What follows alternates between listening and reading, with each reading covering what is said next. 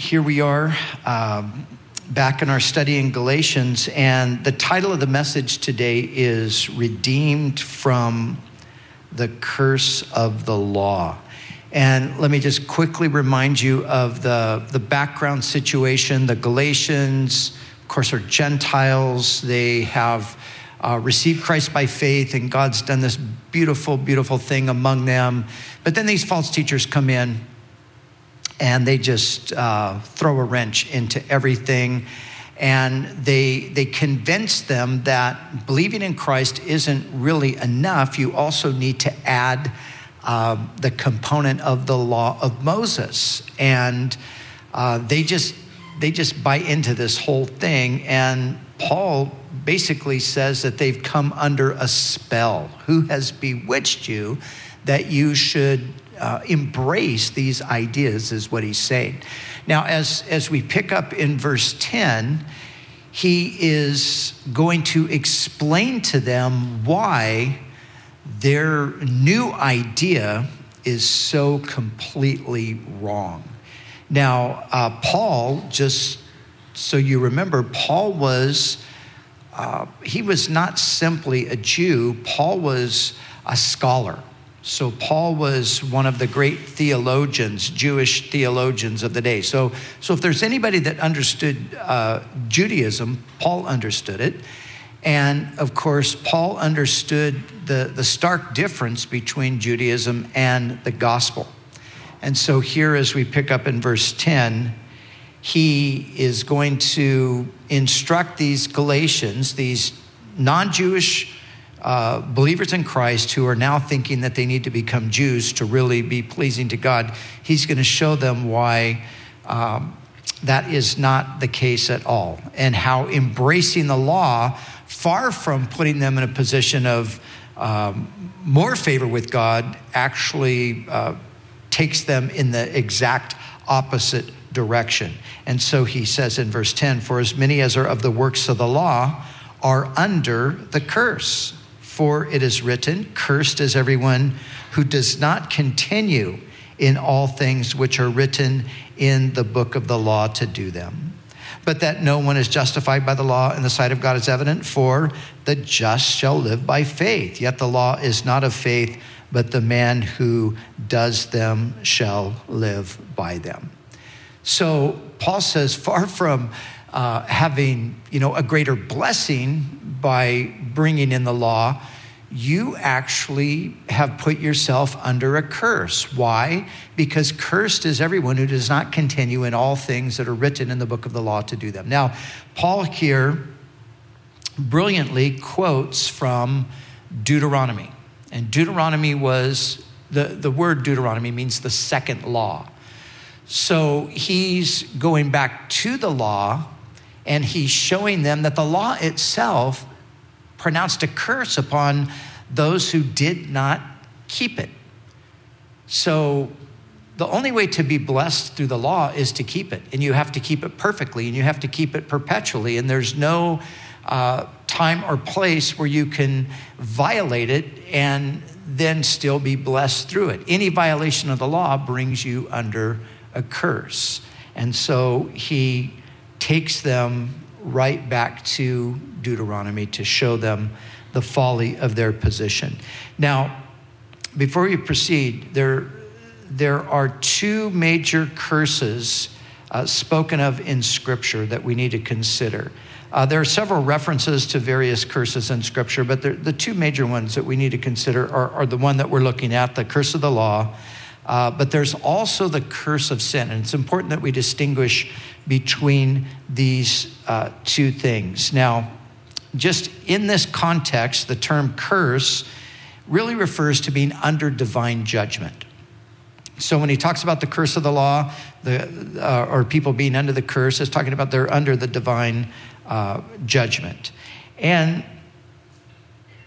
the so the curse of the law is one thing. That's what Paul's focusing in on here. But the curse of sin is a different thing, but it's important that we understand the distinction. So the curse of sin is the judgment that came upon the creation as a result of man's revolt against God. The Lord speaking to Adam, said these words recorded in Genesis 3 17 through 19. The Lord said, Cursed is the ground because of you. In toil you shall eat of it all the days of your life. Both thorns and thistles it shall bring forth, and you shall eat the plants of the ground. In the sweat of your face you shall eat bread till you return to the ground, for out of it you were taken, for dust you are, and to dust you shall return. So, this is the curse of sin. And that's not what Paul's talking about here. And the curse of sin remains in effect all the way through till we come to the new heaven and the new earth. Even in the millennial reign of Christ, which is a thousand year reign of Christ that is yet to come up on the earth, the curse of sin, although it will be diminished, it will still exist. It is, no, it is not uh, removed until the new heaven and the new earth.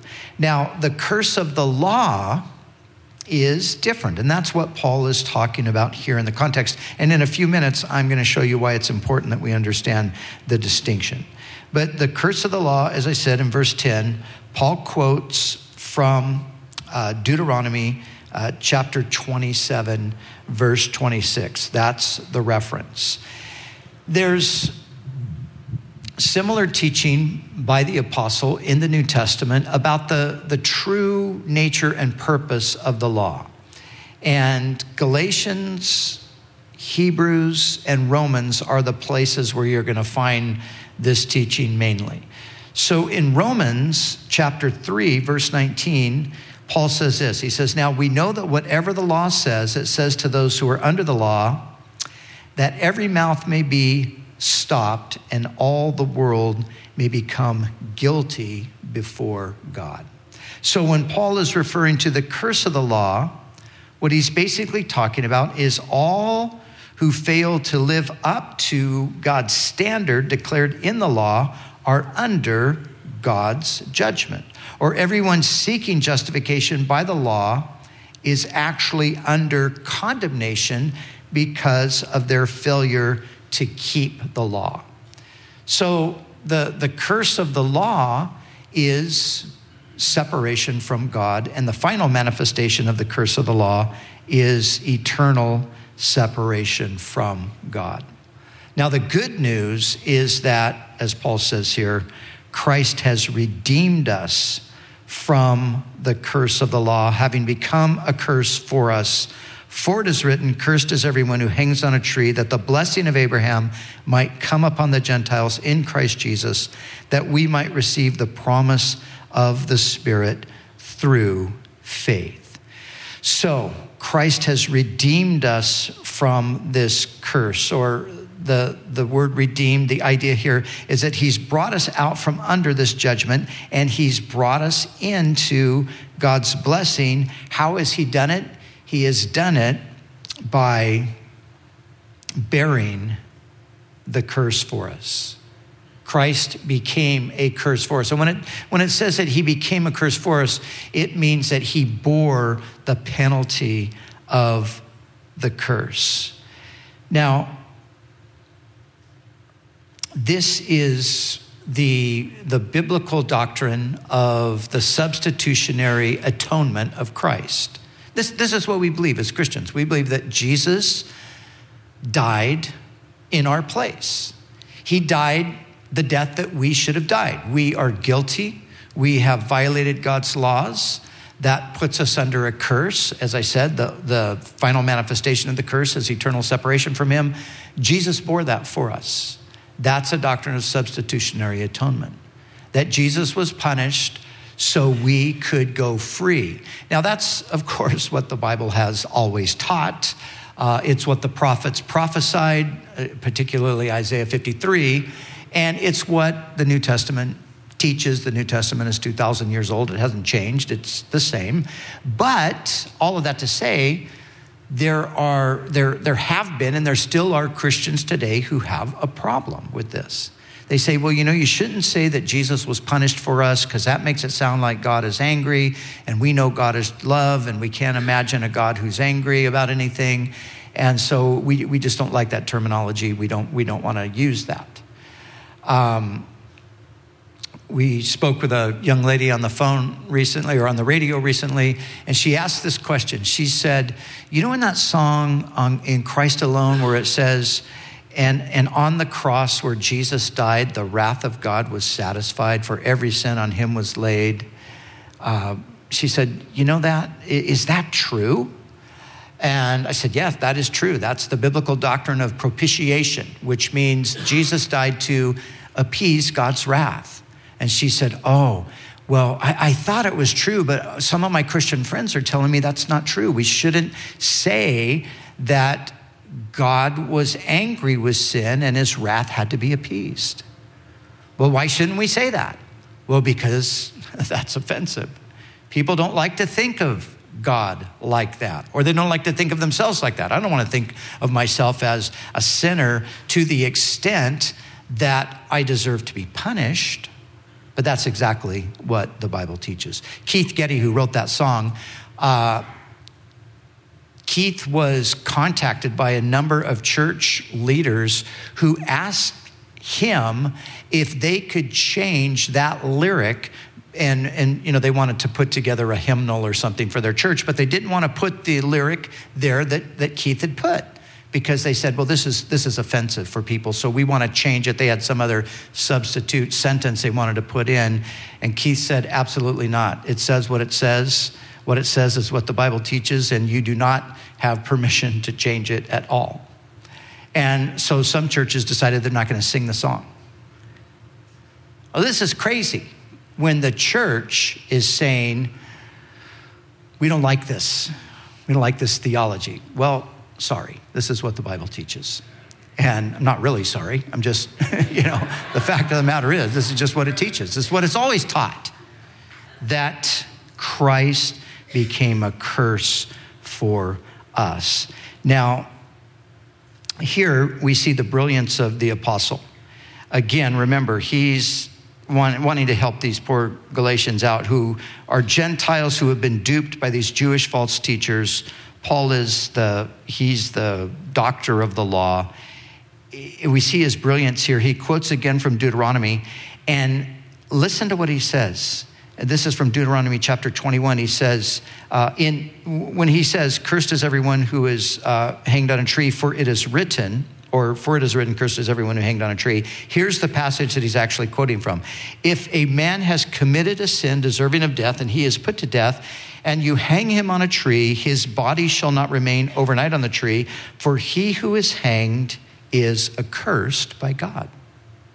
So Paul draws from a really a, a relatively obscure passage, and he shows that in that instruction to not leave uh, a, a, dead criminal hanging on a, on a tree, there was a message, a greater message that was being sent forth because cursed is everyone who's hanged on a tree. Jesus died. We, we say Jesus died on the cross. That's right. It was a cross bar, but it was made of a tree. And in a few places in the New Testament, it is specifically referred to as a tree. Peter refers to it as a tree. And undoubtedly, he does that to make the connection back to the passage here. And so, one little side note that we need to just point out before we move on is having to do with the the distinction between the curse of sin and the curse of the law. So I pointed that out a moment ago, right? And, and this is the reason why I did that.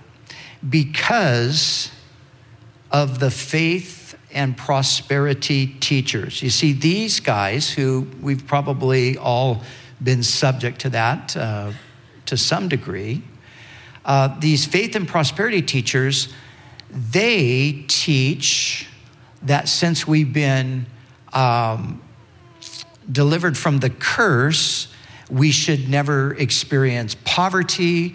We should live in, in financial prosperity. We should never experience sickness. We should always be perfectly healthy. You know, but if you take their logic to its final conclusion, you would have to also say we should never die. We should never get sick and die. But of course, even they get sick and die.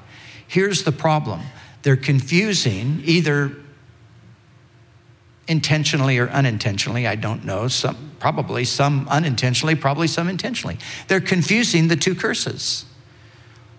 We, the, the curse that brings sin and death and sickness and poverty and all of those kinds of things, that's the curse of sin. And the curse of sin is still with us. And the curse of sin will be with us until the new heaven and the new earth. So there, there's no escaping, in one sense, the curse of sin. Yes, Jesus died to ultimately do away with that, but that time hasn't yet come. So they're, they're confused about this. The curse that Jesus delivered us from is the curse of the law, not the curse of sin. The curse of the law is eternal separation from God. So Jesus delivered us from that. So the the um, those who teach that all believers should be financially prosperous and physically healthy, uh, they are just simply wrong. The Bible does not teach that. And whenever they say, you know, you're no longer under the curse and you should be blessed and you need more f- faith, and they always say it that way, faith. You know, uh, you got to have more faith. Uh, they're just simply incorrect. So we'll leave it at that. Now, Paul says here that all of this is that the blessing of Abraham might come upon the Gentiles in Christ Jesus, that we might receive the promise of the Spirit through faith. You see, as Paul has already showed them and is going to continue to show them, because the remainder of chapter three and all of chapter four is basically Paul trying to undo what the false teachers did by showing the Galatians what the law was really all about and what it wasn't about. And at a certain point, he's going to say, Look, yeah, those of you that desire to be under the law, do you really even know what the law says? Here, let me tell you in, in one final uh, illustration, is what he's going to do as we get toward the end of the fourth chapter. But what he's, what he's doing is he's showing that the way God justifies people, the way God brings people into a right relationship with himself, has never been through the law. Never. It's always been through faith, and Abraham becomes the illustration. And Paul is saying to them, Look, you were made right with God in the same way that Abraham was. And actually, the blessing that God promised to Abraham, you've already received it through your faith. So, this idea that you somehow have to include the law is just a, a completely uh, erroneous idea. Now, what is the blessing of Abraham? The blessing of Abraham is number one, justification. And justification means that we are declared righteous before God. Justification means that our sins have been blotted out to the extent that God, when He sees us, He sees us as righteous. Uh, our sins have been blotted out, and the righteousness of Christ has been placed on our account. So if there's a ledger before God and your name's there, you know what it says? If you put your trust in Christ, uh, none of your sins are there. There's just a paid in full stamped right there. That's what it is. Jesus paid the price, and his payment is uh, put on our account. So justification is part of the blessing of Abraham, but then there's also regeneration. And regeneration is a, it's a different thing, but it happens simultaneous to justification. Justification is a legal term. It talks about our legal standing before God. Regeneration is a family term. It talks about the fact that we are now born into the family of God. So this is the blessing of Abraham. We have been justified, we have been regenerated, made the children of God, and we have been given eternal life. And so we've been saved, is another way to put it. Salvation has come to the Gentiles through faith, just the way it came to Abraham. The law has no place in our justification. Now, I would imagine, I'm assuming that most of you here and many of you listening uh, through whatever other means, uh, I, I would imagine that most of us understand that. But at the same time, I'm sure that maybe some don't quite get that yet uh, because there, it, it's so ingrained in us that we somehow work our way into God's favor. It is just part, it's almost like part of the human constitution. We just think that that's how it happens. And yet, when we come into contact with the gospel, that's where we realize, oh no, it, it doesn't work that way. But there are still many people, and churches are full of people that think that somehow it, it's, in the end, it just really kind of comes down to how well they've done, how, how uh, well they have performed. And people give that away a lot of times by saying things like, uh, you, you, know, when you ask maybe the question, well, are you a Christian? Well, I'm trying to be one. So, you, you know, are you confident that you're going to go to heaven? Well, you know, I'm, I, I hope so. I'm, I'm working at it. You see, if, if, those, if that's the way you think about it, then you, you're missing the point of the gospel because it's not about that. It's about what Jesus did. So you can say with confidence, um, Yes, I am a Christian because of what Jesus did, and I've just believed it. Yes, I am confident that I will go to heaven, not because I'm such a great person, not because I'm so good and because I do so many wonderful things. I'm going to heaven because of what Jesus did, and I've believed in that. So that's salvation. And like I said, I think most of us probably already understand that. But here's the question that I want to pose to us, and this is what I want to finish up with today. We see clearly, and Paul's main point here is that the, the law has no place in our justification. But here's the question what about in regard to our sanctification? Now, what is sanctification? Sanctification is our growth, our maturity. The word really means to be set apart the idea is that when we believe in Christ, we're being set apart from sin to God. But another way, I think, to, to kind of summarize that, it would be growing into the likeness of Christ, becoming more like Christ. So, this is the question What about our sanctification? Does the law of Moses uh, contribute to that?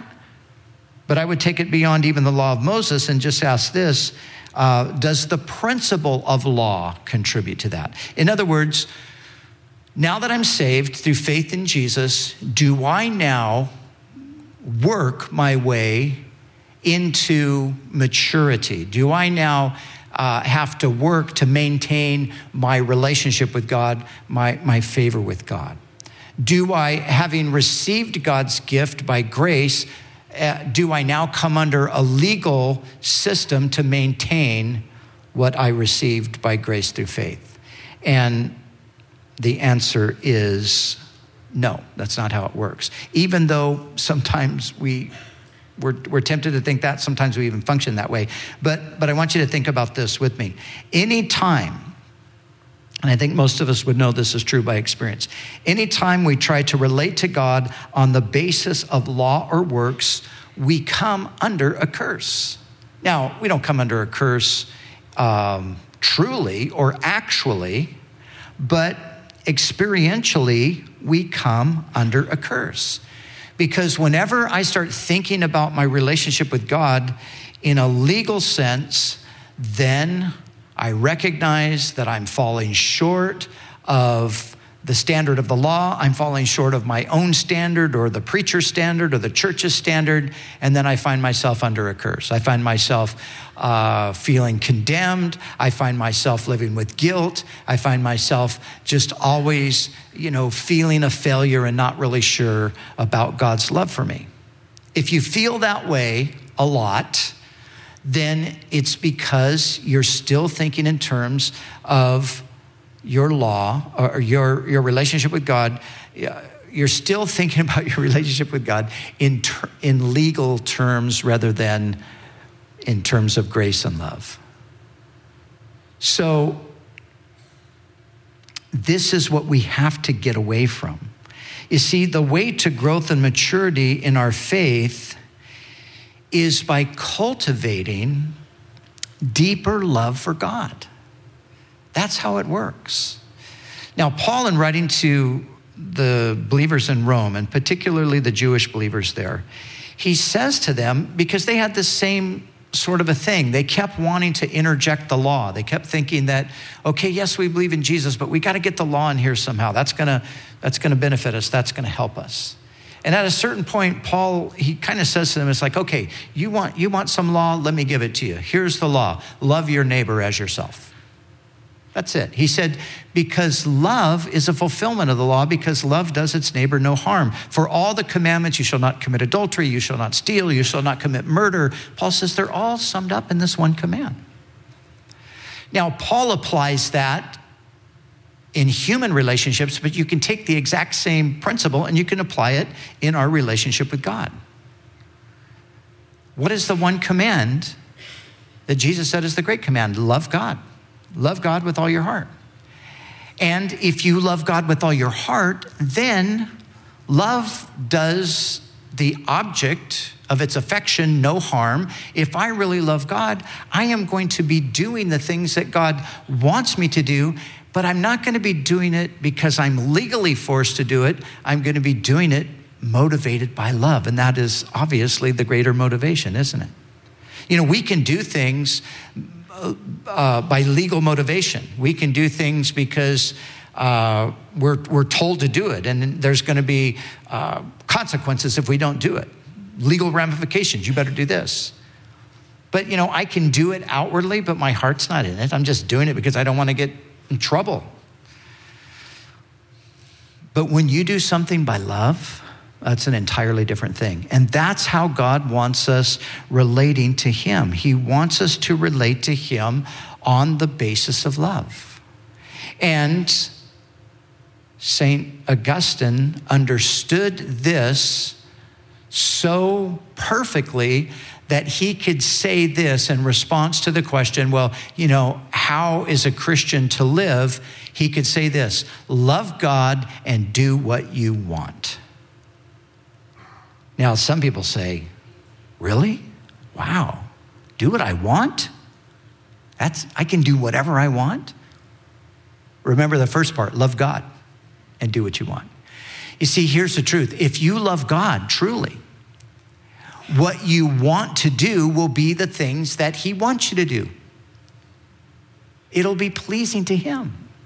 And you know, when you do something out of love for somebody, it's, it's just an entirely different thing. When I do something for my children or my grandchildren or my wife, I am doing that because I love them, not because I'm obligated. I don't do it begrudgingly. I don't do it wishing I didn't have to do it, but I'm just gonna do it because, you know, I'm obligated to do it. But sometimes as Christians, that's how we function. No, God wants us to do it because we love Him. Now, you might say, but I, I, don't know. I don't know if I really love God that much. I don't really feel like I love God that much. Here is the good news the good news is that God will help us to love Him if we do not have the love for Him that we, that we know we should. Paul, in, in his last words to the Thess- church in Thessalonica, he said, May the Lord direct your heart into the love of God. I am so glad Paul said that. I am so glad he said that because that shows me that God is going to help me to do what I maybe can't do on my own. I can't conjure up that kind of love for God because of just my own sinfulness, but the Lord will help me. The Lord will enable me, will instill in me that love for God. Now, as I said, the way to growth is to cultivate a deeper love for God. How do I cultivate that? How do I cultivate a greater love for God? I do that by meditating on His great love for me. See, this is how we do it. You see, as we move forward in our relationship with God, this is not the plan. God doesn't say, okay, I saved you now through Jesus. That's the gospel. Now, here, here's the law, or here's a set of rules. You follow this. No, God saved us through the, through the gospel, the love of Christ, and God says basically, just keep immersing yourselves, just go deeper and deeper in this good news of the gospel. And this will produce the kind of heart in you that will translate into living to the glory of God. So that's what we do. We meditate on his great love for us. We immerse ourselves in the gospel. And what are we talking about here? Christ redeemed us from the curse of the law, having become a curse for us. You see, I'm, I'm convinced that so often the problem is we don't really realize the extent of who Christ is and the extent of what he did. And the more I get a hold of who he is and what he did, that reality has a tremendous impact upon my life.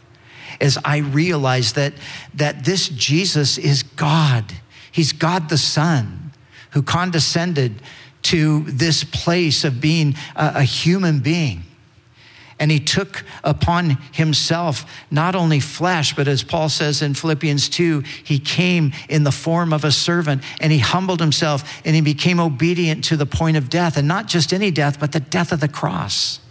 And he did all of this. Why? He did it for me, he did it for you. And as we grasp that, as we lay hold of that, as we come to the place of marveling at that, this is transformative. This changes my heart and wants me to reciprocate. I, I want to do, I want to do for Jesus just a fraction of what he did for me out of love. His love for me sent me to the cross. Lord, I want to I want to show you in just a small way somehow my love back for you because of your great love for me. John tells us that we love him because he first loved us. And the more we understand his great love, the more we are motivated and inclined toward loving him in return, which shows itself in obedience to his word. So you see, the basis is not legal, the basis is love. And that is the greatest motivation and the basis that God wants us to relate to Him on. So may He help us to do that. May the Lord direct our hearts into the love of God. Lord, that is our prayer. We ask that you would help us, Lord, to love you more.